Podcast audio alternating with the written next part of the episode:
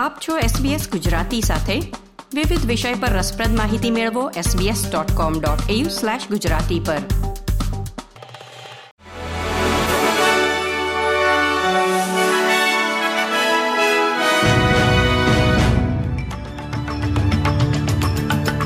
નમસ્કાર.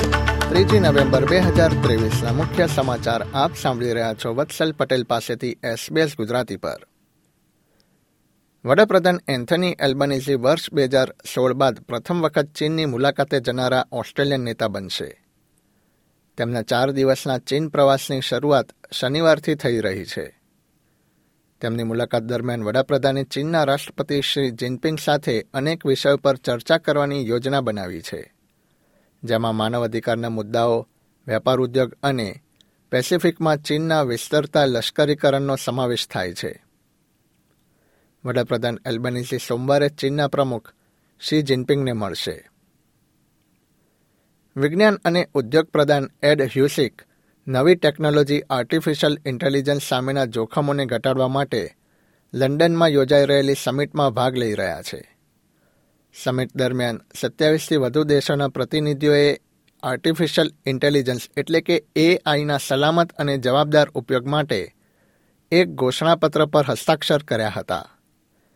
કરારમાં જણાવવામાં આવ્યું છે કે માનવતાની સુખાકારી માટે તમામ એઆઈ આધારિત ટેકનિકો વિકસાવવાની જરૂર પડશે. ક્વીન્સલેન્ડના વેસ્ટર્ન ડાઉન્સમાં ઠંડા વાતાવરણ સાથે વરસાદ અને તોફાનની શક્યતા છે. ઉલ્લેખનીય છે કે આ વિસ્તારના રહેવાસીઓ જીવલેણ બુશફાયર પછી નુકસાનની ચકાસણી કરવા ઘરે પરત ફરી રહ્યા છે.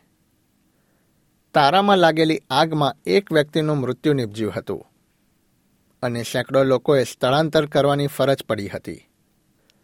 આ આગમાં અઠ્ઠાવન ઘરો નાશ પામ્યા હતા જે વર્ષ બે હજાર ઓગણીસના બ્લેક સમરની આગમાં ક્વીન્સલેન્ડમાં થયેલા નુકસાન કરતાં વધુ છે. અત્યાર સુધીમાં કુલ મળીને આશરે છવ્વીસ હજાર હેક્ટર જમીન બળીને ખાક થઈ ગઈ છે. પરંતુ અગ્નિશામક દળોએ ત્રણસો સિત્યાસી ઘરોને બચાવવામાં સફળતા મેળવી હતી. ઓસ્ટ્રેલિયાના સૌથી મોટા ફ્યુઅલ રિટેલર્સમાંના એક બીપી ઇલેક્ટ્રિક કાર માટે સર્વિસ સ્ટેશન પર સૌથી વધુ વ્હીકલ ચાર્જિંગ પોઈન્ટ ઇન્સ્ટોલ કરશે. આ અંગે કંપની ત્રીજી નવેમ્બરે જાહેરાત કરે તેવી શક્યતા છે. કંપની વર્ષ બે હજાર પચીસ સુધીમાં વધુ પાંચસો ચાર્જિંગ બે શરૂ કરે તેવી યોજના પણ છે.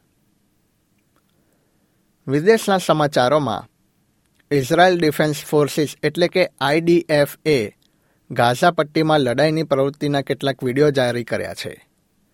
ઉલ્લેખનીય છે કે રક્ષાદળ મુખ્ય શહેરમાં પ્રવેશવાની તૈયારી કરી રહ્યું છે. આઈડીએફનું કહેવું છે કે તાજેતરના કલાકોમાં એકસો ત્રીસથી વધુ આતંકવાદીઓને નિશાન બનાવવામાં આવ્યા છે અને સૈનિકોએ તેમના મથકો પર હુમલો કર્યો છે અને મોટી સંખ્યામાં શસ્ત્રોનો નાશ પણ કર્યો છે. ગાઝાના આરોગ્ય મંત્રાલયના જણાવ્યા પ્રમાણે, ઇઝરાયેલ હમાસ યુદ્ધમાં પેલેસ્ટાઇનમાં મૃતકોની સંખ્યા નવ હજારને વટાવી ગઈ છે. એસબીએસ ગુજરાતી પર આ હતા શુક્રવાર ત્રીજી નવેમ્બર બે હજાર ત્રેવીસના મુખ્ય સમાચાર.